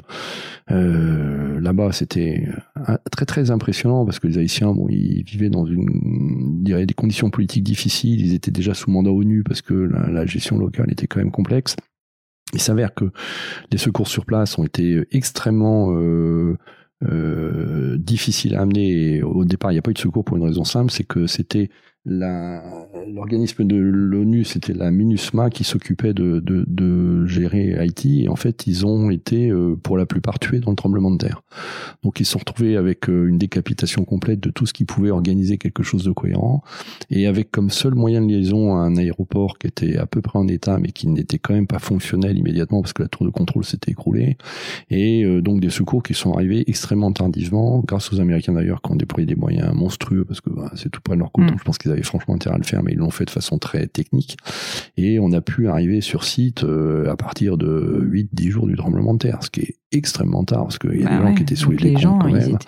Donc euh, il y a eu un, un engagement euh, euh, très fort là-bas. Euh, chez des gens, en plus, euh, un, haïtien, il, a, il a deux jours de réserve de, de, de nourriture, hein, donc des, des conditions sanitaires avec, des, des, cadavres dans les rues, des gens qui n'étaient pas enterrés, des, des, odeurs pestilentielles. Et donc la formation Keshirmek, j'ai pas regretté parce qu'au moins on, arrive déjà, on est dans un terrain qui est hautement militarisé parce que évidemment comme les, les, prisons avaient été détruites par le tremblement de terre, il y avait l'ensemble des des, des prisonniers qui étaient en liberté. Alors les prisonniers haïtiens en plus c'est pas c'est quand même après les tontons macoutes et les c'est des gens qui sont quand même des, des gens franchement franchement dangereux. Donc l'ambiance dans les rues était plus que explosive. Donc euh, voilà. Et euh, ça c'était une mission euh, assez marquante hein, parce que bon, quand on quand on marche au milieu des, des cadavres, qu'on sait qu'il y a des gens sous les décombres et en plus il y avait des répliques donc la, terre continue à trembler. c'est très particulier. T'es resté combien de temps là-bas? Moi, je suis resté. Alors, c'est très court hein, l'émission parce que de toute façon, au bout d'un certain temps, tout le monde est mort. Hein, donc, euh, et en plus, on est arrivé tard. Donc, euh, moi, je suis resté 15 jours. C'est c'est 15 jours, mais ça paraît une éternité. Hein. Oui, 15 jours et puis t'es non-stop. Tu tu enfin, tu t'arrêtes pas quoi quand t'es. Alors, j'étais parti avec les SAMU de France. Ouais, t'arrêtes pas. Euh, oui, bien sûr. on se repose très peu. moi, j'étais parti avec les SAMU de France et en fait, j'avais entendu à la radio qu'il n'y avait pas de médecin, que c'était un peu la catastrophe et qu'il fallait bouger et puis que voilà, il y avait pas il y avait pas suffisamment de gens pour opérer. Donc, moi, j'étais dans ma voiture allant travailler dans ma chirurgie libérale et donc moi, j'ai téléphoné à l'armée quand il n'y avait personne parce que bah, parce qu'ils n'avaient pas mandat pour partir et qu'ils se posaient pas. Et puis euh, euh, j'ai téléphoné un peu partout pour savoir s'il y avait quelqu'un qui partait. Et en fait, je suis parti avec le SAMU. Alors le SAMU, ça n'a rien à voir avec la chirurgie, mais en fait, ils ont fait une mission SAMU et ils avaient besoin de chirurgiens. En fait, on est parti, on était trois chirurgiens et toute une équipe SAMU avec plein d'anesthésistes extraordinaires, des infirmiers anesthésistes, des équipes soignantes et euh, des avec des, des, pompiers. Ils avaient une organisation qui est celle du SAMU et des, des équipes de pompiers avec des, des équipes cynophiles et, et donc euh, tout ce qu'il fallait pour travailler bien. Et on est arrivé, donc on a été un des premiers vols à se poser euh, sur l'aéroport là-bas une fois qu'il a été dégagé pour les forces françaises parce que globalement les Américains au départ ils ont dit non on veut personne et puis après ils ont laissé venir les, mmh. les aides humanitaires. Et après on a été répartis en fait en deux groupes. Euh, mes deux collègues sont partis sur une structure pour monter un, une antenne chirurgicale. Et moi j'étais tout seul sur l'autre structure peut-être parce que justement j'avais une formation militaire donc euh, ils sont dit que je pourrais peut-être assumer. Et j'étais sur une structure avec euh, avec des pompiers et euh, avec des gens du SAMU donc des gens qui ont été extraordinaires parce qu'ils ont permis justement de soulager les gens de les endormir. Et on a fait beaucoup de chirurgie. Alors c'est vrai que là-bas les critiques ont été qu'il y avait eu beaucoup d'amputations et les Américains qui étaient sur place amputaient beaucoup. Nous, on a fait beaucoup de chirurgie de lambeaux et de systèmes de couverture pour éviter d'amputer avec euh, des techniques qui étaient très différentes d'ailleurs des chirurgiens euh, américains. Donc, on a eu des échanges euh, au départ assez froids. parce qu'ils ne nous voyaient pas d'un bon oeil. Et puis, eux étaient très orthopédistes et pas ouverts à la chirurgie plastique. Et nous, en France, on a une formation souvent de chirurgie plastique, puisque dans les SOS mains, notamment, On fait beaucoup de, de chirurgie, de reconstruction, de couverture par lambeaux, avec de, des, des, des, systèmes qui permettent justement de protéger des os qui sont à mm-hmm. l'air et de pas couper les jambes. Et du coup, euh, le, les premiers échanges ont été un peu froids. Puis à la longue, ils ont vu qu'on faisait des choses qu'ils faisaient pas. Et nous, on n'avait pas beaucoup de matériel parce que moi, avec le SAMU, j'avais pas des boîtes de chirurgie qui étaient très mm-hmm. complètes. Hein. C'était pas le, c'était pas l'équipement. Euh, et on était, en fait, on est parti avec pas grand chose. Oui, puis tellement vite. Que... très très vite, avec très peu de matériel. Et euh, du coup, euh, bah, ils nous ont prêté du matériel. Moi, j'ai eu la chance de tomber sur deux jeunes chirurgiens plasticiens qui avaient traversé. Ils étaient euh, en République dominicaine. Ils ont passé la frontière comme ça, de leur propre chef, un peu comme j'avais fait. C'est-à-dire qu'ils ont décidé de venir. On s'est retrouvés à trois sur cette antenne et on a bossé comme des fous du matin jusqu'au soir bien sûr, avec des files d'attente euh, parce que c'est des afflux massifs. Hein, donc euh, il y avait les pompiers qui faisaient le tri. Et en gros le tri, on était sur un hôpital qui était complètement détruit, il y avait des, des fissures partout, donc euh, une ambiance très très particulière parce qu'on a opéré sous tente dans la cour pour faire des chirurgies qui sont quand même des chirurgies faire un lambeau ou, ou, faire une amputation sous une tente en plein air avec des mouches et la chaleur, c'est pas c'est pas très simple. Et une partie de ce qu'on avait fait était dans la structure mais qui manquait de s'effondrer donc en fait, on avait mis des repères. Les pompiers nous avaient mis des les pompiers français nous avaient mis des petits repères. il fallait regarder les repères en permanence pour voir si le bâtiment bougeait ou pas. Alors il y avait des filles dans l'équipe et, euh, donc c'est une ambiance particulière parce que par exemple quand tu vas aux toilettes, euh, il faut pas fermer la porte parce que si ça bouge, tu peux plus ressortir. Il fallait aller les portes ouvertes, fallait surveiller les fissures, fallait euh, donc c'est une ambiance mixte avec une ambiance de, de stress, une ambiance de, mm. de, chaleur, une ambiance de gens qui sont quand même très demandeurs, qui souffrent, des gens qui crient. Et, et dans tout ça d'ailleurs, des choses très très étonnantes, c'est-à-dire que pendant qu'on opérait, on avait dans la cour des, des prêcheurs, des prêcheurs américains qui étaient des adventistes ou des gens de, de communautés religieuses comme font les Américains, qui sont pour nous des choses qu'on mmh. connaît pas du tout, et qui se mettaient en cercle et qui priaient comme ça, qui chantaient euh, des choses qui nous paraissaient complètement ubuesques dans la situation où on était. Alors euh, prier pour euh, frère Adam mmh. qui va peut-être mourir et Dieu va le sauver. Et puis nous on était en train d'opérer, on disait bah oui on espère, mais c'était c'était vraiment une ambiance assez assez déjantée. Alors quand on est fatigué, on a l'impression un peu de planer de temps en temps au bout d'un certain temps. Quasiment euh, nous, on était logés à l'ambassade euh, de France, euh, quoi, oui, c'est l'ambassade, et les bâtiments étaient complètement détruits, l'ambassade, donc on était sous tente, euh, dans des conditions d'hygiène qui étaient quand même difficiles. On avait des systèmes de douche, c'était des douches qu'avaient monté les pompiers, qui ont fait un travail absolument remarquable. Et je crois que c'est eux qui ont apporté le plus d'aide parce que, alors, on, parle des gens qui ont sauvés de sous les décombres, ça c'est extraordinaire, mais au final, il y en a eu très peu. C'est-à-dire sur 300 000 morts, ils ont dû sortir une vingtaine de personnes de sous les décombres c'est admirable parce que c'est la beauté de la chose. Et les gens qui sortent, c'est tellement beau, notamment une fillette qui avait été sortie, qui avait fait toute la une des journaux parce que c'était fabuleux. Mais c'est très peu de gens. Euh, le travail essentiel qu'ils ont fait, c'est qu'en fait ils ont amené un système pour mettre de l'eau dans des petits dans des petits euh, flacons en plastique. Ils avaient une machine pour euh, pour fournir de l'eau, de l'eau potable. Et ça, ça a sauvé, mais mille fois plus de gens que ceux qu'on a sortis des décombres. Alors ceci dit, si un jour on est sous sous une dalle en béton et qu'on est sorti, je pense qu'on espère bah, que. Donc psychologiquement, je pense que c'est très important de faire les deux. Mais voilà. Et les douches, on avait des douches donc qui étaient communes. Alors ça pareil, c'est très particulier. Moi, j'ai voilà heureusement qu'on a une formation et qu'on n'est pas trop regardant. Mais en fait, on rentrait à une quinzaine. Alors, j'étais avec des pompiers. Alors, tout de suite, euh, on se regarde, on dit, oh, ils sont bien bâtis, pompiers. et on stress. on sent on dit, voilà. Et, euh, et en pratique, euh, on se mettait le savon. Et puis, en fait, il y avait un pompier qui ouvrait l'eau. Il ouvrait, c'est-à-dire, il fallait se savonner à sec. Il disait attention, je vous préviens, pof, et on avait une goutte d'eau et hop, il refermait quoi, parce que l'eau ah était Oui, c'est à la dure quoi. Ah, c'était à la dure. Ouais. On dormait sur le sol, on n'avait pas de, on n'avait pas de matelas, on n'avait pas de truc. C'était. Le retour à Paris a dû être euh, assez étrange. Pas dans une indifférence totale en fait. Hein. C'est ça qui est le plus surprenant, c'est que on revient. Euh, moi, pour revenir, j'ai cru que je reviendrais jamais parce qu'en fait, en cours de mission, la mission s'est coupée en deux. Moi, j'étais parti avec le SAMU et en milieu de mission, euh, il y a la sécurité civile qui avait, qui avait déployé un hôpital gonflable euh, dans Port-au-Prince. Et euh, alors ça c'est extraordinaire, c'est toutes les, les, les, carences de l'État français de temps en temps, c'est hallucinant, mais c'est qu'ils se sont retrouvés avec un hôpital gonflable où il y avait quand même un nombre de personnel considérable, et ils n'avaient pas de chirurgien pour une antenne chirurgicale. Donc ils sont venus voir le SAMU, discuter avec eux, et ils ont demandé à ce qu'un de nous trois aille euh, servir mmh. sur l'hôpital gonflable. Alors, euh, y avait, ils ont déployé, je sais plus, euh, plus de plus de 500 personnes, je crois. Mais pas un seul chirurgien. Euh, il y avait tout, tout, toute une infrastructure, un hôpital gonflable, c'était extraordinaire. Alors ils, avaient, ils étaient partis très vite, je pense. Ils avaient très peu de Mm. matériel, donc ils allaient récupérer le matériel sur un, un bateau de la marine nationale française qui était ancré, qui était un bateau hôpital. Donc ils faisaient des allers-retours avec des, des Pumas, les Mm. SA 330 là, qui allaient récupérer du matériel sur le bateau qui était ancré dans la rade. Ils nous ramenaient du matériel pour qu'on puisse opérer, et, et ils n'avaient pas de chirurgien, euh, donc ils, ils avaient un chirurgien au départ et puis qui était parti euh, parce qu'il venait des Antilles et qu'il fallait qu'il retourne. Et puis bon, c'était dans l'humanitaire, on se rend compte que euh, tout est de l'improvisation euh, à un stade qu'on n'imagine pas. Et donc, euh, le retour, pour en parler, euh, il a fallu que je négocie mon retour parce qu'ils ne voulaient pas trop que je parte. Donc, euh, comme c'était eux qui assumaient les vols, il a fallu justement, le SAMU est obligé de céder au fait qu'ils se dépossédaient d'un de leurs chirurgiens pour le donner à la sécurité civile et sous, sous peine de ne pas être sinon rapatrié si on ne faisait pas le, le donnant-donnant. Moi, personnellement, ça me gênait pas de travailler pour l'un pour l'autre. hein. C'était aussi Ouais, utile et l'ambiance était bonne et j'aurais été adorable. Et en plus, il y avait une telle équipe que ça aurait été dommage de pas le faire.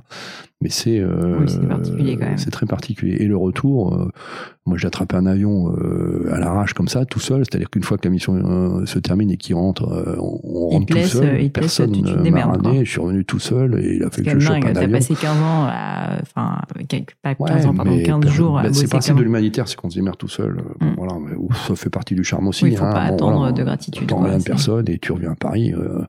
Alors à Paris, euh, les patients, ils n'avaient pas compris pourquoi j'étais parti si vite. Moi, j'ai en fait, j'ai pris ma décision en 24 heures, c'est-à-dire que euh, quand ils m'ont appelé, moi j'avais téléphoné pour avoir le pour pouvoir partir. Et quand ils m'ont appelé, euh, au départ ils m'ont dit bon écoute, on prend ton nom et puis on verra bien. Et puis ils m'ont appelé, ils m'ont dit t'es prêt à partir? Moi je dis écoute, euh, ouais attends laisse-moi cinq minutes et puis mais on décolle ce soir quoi. Moi j'ai appelé ma secrétaire, j'ai dit on annule tout et puis Mm. voilà.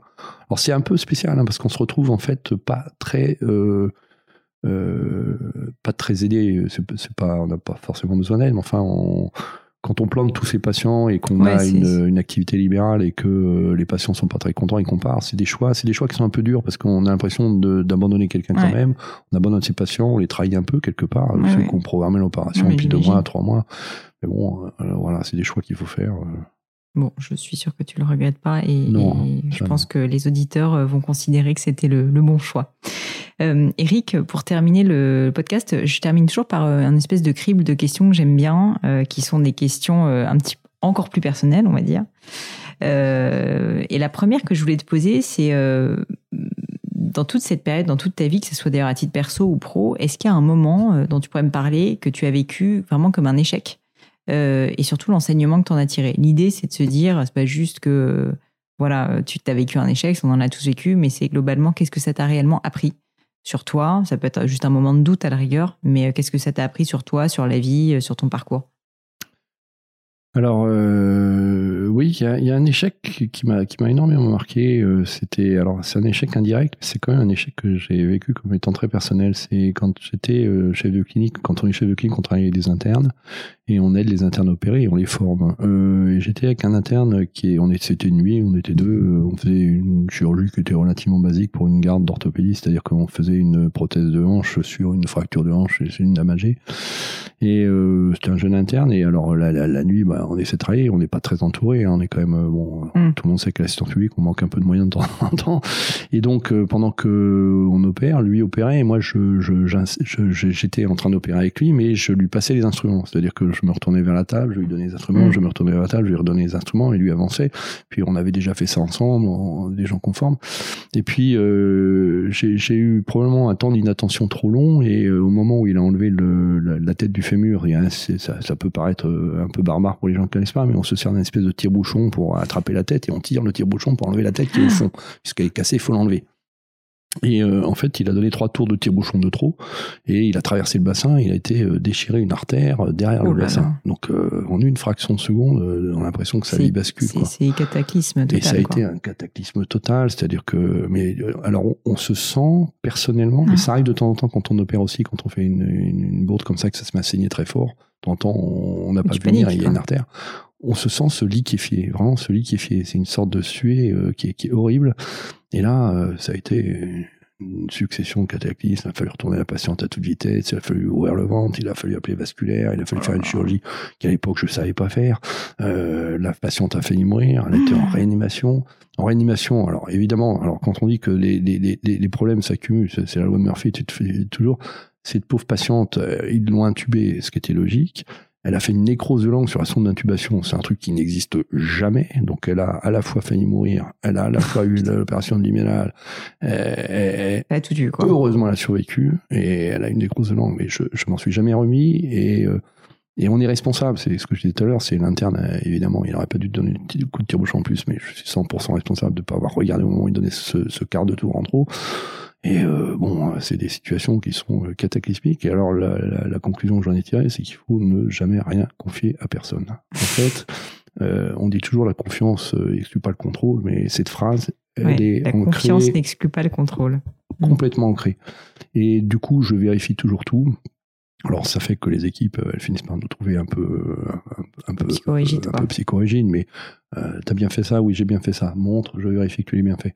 C'est un peu puéril comme euh, comme façon d'agir, mais je pense que c'est le principe de d'être méthodique, c'est-à-dire euh, s'imposer de toujours faire ce que l'on pense devoir faire et jamais déroger à la règle. Et c'est le principe de la checklist. On retombe sur ça. C'est ne jamais jamais contourner des choses qui sont des des garde-fous. Ouais, ou des automatismes. Et la deuxième chose surtout, c'est que la vie bascule vite. Hein. C'est que, et je pense que c'est vrai dans la vie de tous les jours, c'est que là on voit les gens, ils sont tous en vélo à Paris avec des, oui, hier j'étais travaillé, il y a des enfants, euh, des petits enfants qui sont la rue et tout. Les gens se rendent pas compte que en une fraction de seconde, mm. tout change, tout change. Hein. Euh, il faut. Alors malheureusement, ça, ça rend pas très détendu. C'est qu'on a toujours un espèce de fond de stress qui fait que. Alors c'est le métier qui veut ça, mais moi je suis toujours en train d'anticiper l'accident. Quelqu'un mmh. coupe euh, un légume, je dis, il faut qu'il fasse attention, il va se couper un doigt. Donc on anticipe les gestes. on est toujours un peu dans le. le cerveau tourne en permanence à fond ouais. pour euh, pour anticiper les erreurs euh, en voiture ou, bah, ou des choses comme ça. Tu es toujours en train d'anticiper le problème mmh. que tu peux avoir. Donc on est dans un raisonnement qui est pas un raisonnement positif. On est dans un raisonnement de je oui. me mets dans la situation du négatif et je le rends positif parce que j'ai anticipé mmh. le négatif. Donc c'est voilà, c'est une règle. Évident.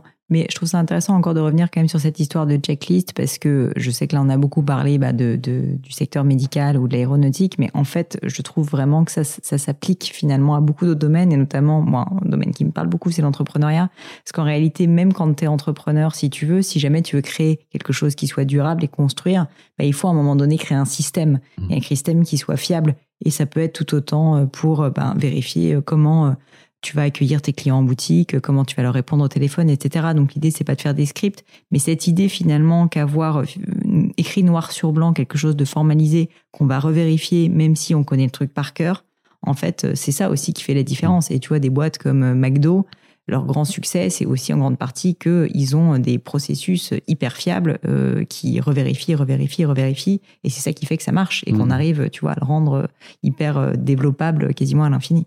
Donc, euh... Oui, mais eux, c'est un souci de reproduction. Alors, le problème de la chirurgie, par contre, et c'est oui. un, un, des défauts de ce métier quand même, parce qu'il y a quelques côtés très négatifs, c'est qu'on peut absolument pas euh, sous-traiter, en fait. C'est-à-dire mmh. que qu'on soit très jeune ou très vieux, on ne fait que, on ne, on ne vit que de son travail personnel. On ne peut rien déléguer à personne. Donc, euh, c'est un process qu'on s'impose à soi-même, en fait. C'est mmh. pas un process qu'on impose pour que les autres le reproduisent. Donc c'est c'est plus euh, intériorisé, on va dire. C'est mmh. une façon d'être méthodique dans ce qu'on fait pour se protéger en fait.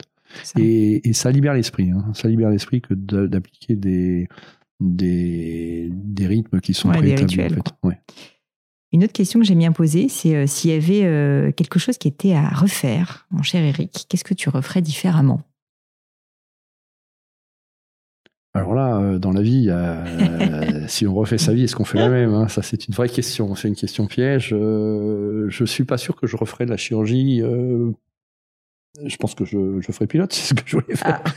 Ah. Quoique le métier a beaucoup changé, je pense qu'il est devenu franchement beaucoup moins intéressant. Non, je referais peut-être pas le même métier parce qu'il y a un défaut majeur, c'est que les études sont tellement longues qu'on ne fait qu'un métier. C'est-à-dire qu'on peut pas changer de voie, on peut pas se mmh. remettre en question, on peut pas euh, faire autre chose. C'est trop spécifique, c'est devenu trop spécialisé pour être euh, suffisamment polyvalent pour pouvoir passer à autre chose. Or, je pense que quand on choisit euh, sa vie future, il faut, euh, en tout cas c'est le conseil que j'ai donné à mes, à mes enfants, c'est euh, choisir un métier qui permette de euh, changer de voie en cours de vie pour avoir euh, peut-être de métiers, de vie, euh, euh différentes options. On mmh. vit plus longtemps qu'avant et les études sont trop longues et le fait d'être cantonné dans quelque chose de si pointu fait qu'on est quand même dans un espèce de microcosme qui est d'abord un peu hermétique par rapport aux autres et euh, qui est quand même très très très très fermé par le temps qu'il faut pour y arriver et mmh. l'impossibilité de changer. Ouais. Euh, dernière question que j'ai mis à poser, c'est sur les livres euh, qui t'ont le plus marqué, qui t'ont le plus inspiré, peut-être que tu as le plus recommandé autour de toi. Et vraiment, là, sans toi, parce que ça peut être tout autant de la littérature, des bouquins euh, de médecine. Alors, je vais pas y comprendre grand-chose, mais pourquoi pas Ou des BD, si tu veux. Est-ce que voilà, il y a des livres qui t'ont particulièrement marqué? Non, de médecine, sûrement pas, parce qu'on passe son temps dans, ce métier à, lire de la, médecine et à écrire beaucoup d'articles. Non, ça, je, fuis la médecine dès que je peux, parce que ça prend trop de temps. Euh, et les temps libres, c'est la littérature. C'est un, livre que j'ai recommandé à personne parce qu'il est totalement illisible à mon avis. on va voir, on va s'y attaquer quand même. c'est un peu trash, j'ai trouvé. Euh, c'est euh, Les Bienveillantes de Jonathan Little ah, mais alors je l'ai pas lu, mais il paraît que c'est exceptionnel. Qui est un livre qui m'a beaucoup impressionné parce que ben, d'abord on C'est sur la guerre d'Algérie, c'est ça hein? Non, pas du tout. Non, non. Ah, je comprends. Alors, c'est justement, c'est non recommandable. Bon, ça a été Goncourt et ça a été très primé, donc ça, ça, ça rend le, le livre à l'arrière quand même euh, lisible sans avoir honte. Mais c'est, c'est la, la vie euh, d'un SS pendant la guerre qui ah. fait partie de commando d'extermination et qui parcourt toute l'Europe. Ah et qui est officier et qui non seulement fait ça, mais en plus de ça fait ça bien et euh, fait ça sans y mettre euh, en fait dans l'histoire aucun affect.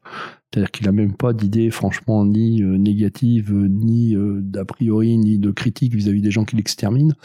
Et c'est un peu comme la mort et mon métier, c'est-à-dire qu'on retrouve des choses qui sont extrêmement poignantes, qui sont extrêmement crues. Euh, c'est écrit par un Jonathan Little, il est, franco-américain, mais il a, je crois qu'il a passé 5 ou 6 ans à éplucher toutes les bibliothèques d'Europe pour arriver à trouver des documents qui sont extraordinaires de, de précision quant au, quant au, à ce qui s'est passé, aux crimes de guerre, euh, au matériel engagé, au mouvement de troupes. Et euh, il a fait un mélange qui est extrêmement surprenant parce que c'est à la fois sur le plan historique extrêmement documenté, c'est passionnant parce que euh, ça, ça, ça, retrace quand même une période tellement poignante de, mm. de, notre histoire et qui est très proche. Et par ailleurs, il a fait ça de façon euh, très littéraire, c'est-à-dire qu'il a d'abord mis ses chapitres comme des euh, comme des menuets, c'est-à-dire qu'il a fait différents, différentes étapes qui sont très musicales. il a fait ça en sept en sept chapitres avec différents rythmes de danse pour chaque mm. chapitre. Ça, c'est très original, j'ai trouvé ensuite, il s'est inspiré de d'Echille euh, pour euh, monter son, son roman. Euh, et en fait, c'est tout basé sur une sur sur une mythologie grecque du la tragédie, notion de tragédie, de parricide. et en fait, c'est c'est quelque chose de très très étonnant. Et ça s'apparente beaucoup aussi à Vie et destin qu'avait qui est, euh, c'est euh, un bouquin que j'avais bien aimé, c'est Vassili Grossman qui l'a écrit et qui est un, livre qui se passe un peu à la même période, mais qui est vu côté russe avec euh, la, période Stalingrad et autres. Et c'est, c'est, pareil, c'est des destinées qui sont absolument épouvantables du fait de la période, avec des gens qui sont quand même, qui ont une espèce de recul sur ce qui se passe, qui est glacial, mais en même temps extrêmement lucide et avec une vue euh, très critique de ce qu'ils font et très critique de l'époque dans laquelle ils sont et, euh, et qui amène en fait à se poser la question qui est quand même pas innocente je trouve euh, c'est que ces gens qui, alors là en l'occurrence un bourreau, hein, euh, se retrouvent dans une situation, on se dit que s'ils avaient été dans l'autre camp, ils auraient été euh, aussi perfectionnistes dans ce qu'ils ont mmh. fait et en ayant tout le crédit et en faisant au final exactement la même chose. Ça, fait poser la question. Et que le, le, côté euh, différentiel, c'est euh, de quel côté ils étaient de la ligne de démarcation quelque part. Mmh. Et c'est assez épouvantable euh, comme réflexion parce que ça, ça, ça, incite à beaucoup réfléchir. Alors après, dans le, le, il fait 900 pages le livre, hein, c'est super dur à lire je trouve parce qu'il y a des, des instants franchement difficile parce que c'est euh, les crimes de guerre, donc c'est, ça, ça, retourne complètement l'esprit. Et puis euh, il y a des notions de rapport entre lui et sa sœur parce qu'il était amoureux de sa sœur. Il y a des questions d'homosexualité, il y a des questions de euh, parricide. Donc ça, ça, ça, touche à beaucoup beaucoup de choses. C'est un, un roman qui, qui, développe tellement de, de diversité et de choses profondes que ça m'a complètement remué. Et je le recommande à personne parce que je pense qu'il faut s'accrocher. il faut s'accrocher pour le finir déjà parce que c'est pas facile à lire. Et puis, euh, ça, ça amène à réfléchir. C'est un bouquin, on ferme le livre de temps en temps. C'est rare hein, que, Ouais. que tu fermes un livre et que tu dises, bon, je m'arrête 10 minutes et je réfléchis. Ouais. C'est rare parce que souvent un bouquin, on le pose, on le rouvre, euh, on le ferme, 5 minutes après on a oublié. Et euh, de façon plus ludique, il y, a, un auteur qui est beaucoup plus sympa à lire, qui est plus roman policier, c'est Philippe Kerr, qui fait des, des romans policiers qui sont... Alors c'est un auteur euh, anglo-saxon, euh, qui est mort il y a pas longtemps d'ailleurs, il est mort il y a deux ans je crois, et qui est un... Qui, qui parle de son de son héros qui s'appelle Gunther je crois et qui est un qui est un policier qui fait des enquêtes pendant euh, la période nazie et qui ne supporte pas euh, le, le national-socialisme et tous les nazis mais qui collabore avec parce qu'il est policier et qu'il est amené à faire des enquêtes dans un milieu où il détaille toute cette période qui est complètement folle complètement folle parce que c'est des gens fous euh, et des gens qui font des choses avec des pouvoirs qui sont euh, complètement démesurés par rapport à des euh, volontés qui sont parfois euh, euh, complètement surprenantes. Soit ils sont intéressés par l'argent, soit Ouais. par la mort, soit par des trucs. Et alors on leur donne des pouvoirs qui sont complètement démesurés dans une période où tout était permis et, et où il s'est passé le plus, le plus dément. Et lui a une analyse très lucide avec euh, des mots d'humour. Donc c'est toute cette période-là, je la trouve très importante parce Mhm. qu'elle elle conditionne un peu qui on est actuellement et elle conditionne, à mon avis, beaucoup de choses de ce qui se passe actuellement dans l'évolution de, de nos sociétés. Et je pense qu'on on aurait vraiment intérêt à beaucoup plus analyser le, le passé proche pour bien comprendre ce qui se passe et ce qui va se passer ou ce qui risque de se passer. Quoi. Ça, ça fait réfléchir beaucoup. Écoute, tu m'as donné envie. Alors, Les Bienveillantes, tu m'as à la fois donné envie, mais en même temps, tu dis qu'il faut pas le lire. J'ai dit que je peux pas le conseiller comme Mais ça. ouais, si ouais. on arrive, on dit euh, Mais l'île je- je vois ce que tu veux dire, ouais. Oui, ça peut. C'est un côté un peu sordide quand même. hein, donc euh, c'est assez particulier.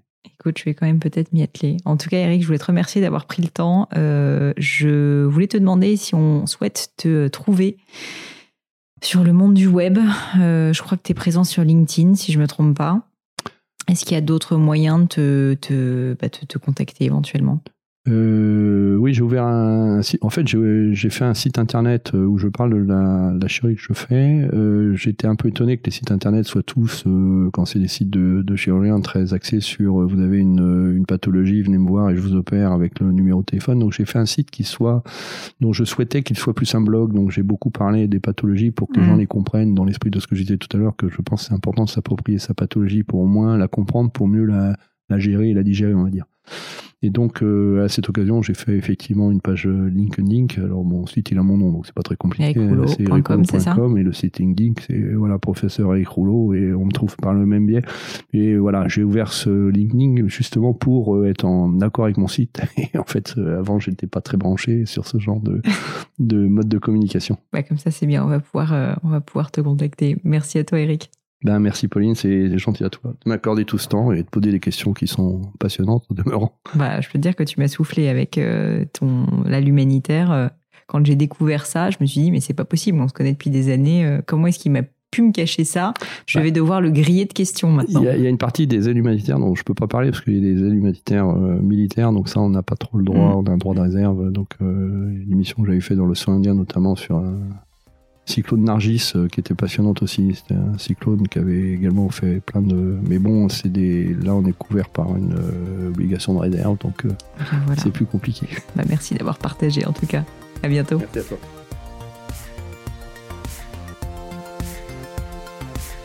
Et voilà, fini pour aujourd'hui. J'espère que l'épisode vous a plu. Merci d'avoir passé tout ce temps avec moi. Et quelques petites choses avant de vous quitter. D'abord, si vous cherchez les notes de l'épisode avec toutes les références, bah, c'est simple, allez directement sur le blog du podcast. Donc c'est www.le-du6gratin.fr. Vous trouverez normalement toutes les infos dessus. Aussi, si vous souhaitez me contacter pour me poser d'autres questions, que je mettrai d'ailleurs peut-être un jour sur le podcast, ou me proposer de nouveaux invités, ou juste me faire un feedback, me proposer un livre, peu importe à la rigueur, et bien surtout, n'hésitez pas à le faire. J'aime bien répondre. D'être assez active sur les réseaux sociaux et en particulier sur LinkedIn et sur Instagram, qui sont mes deux réseaux sociaux de prédilection. Donc, sous le pseudo Pauline Legno, tout attaché. C'est très simple. Dernière chose, un truc qui compte énormément pour moi, et je sais que c'est pénible à faire, mais vraiment ça compte, c'est si vous me laissez une note 5 étoiles ou que vous parlez du podcast autour de vous ou que vous mettez un avis. Et la note 5 étoiles, c'est en particulier sur Apple Podcast, sur iTunes. Pourquoi? Parce que c'est là qu'il y a le plus d'écoute et avoir des notes en fait permet de donner plus de visibilité au podcast. Donc vraiment, vraiment, n'hésitez pas. Et si on est si nombreux aujourd'hui à écouter le gratin, euh, à faire partie de cette communauté, bah, c'est grâce à vous et justement à toutes ces personnes. C'est plus de 3000, 4000 personnes qui ont à chaque fois pris le temps de mettre des notes. Donc ça m'aide beaucoup et merci à eux. Comme à chaque fois, vraiment un grand, grand merci de m'avoir écouté jusqu'ici. J'espère que l'épisode vous a plu et je vous dis à très bientôt.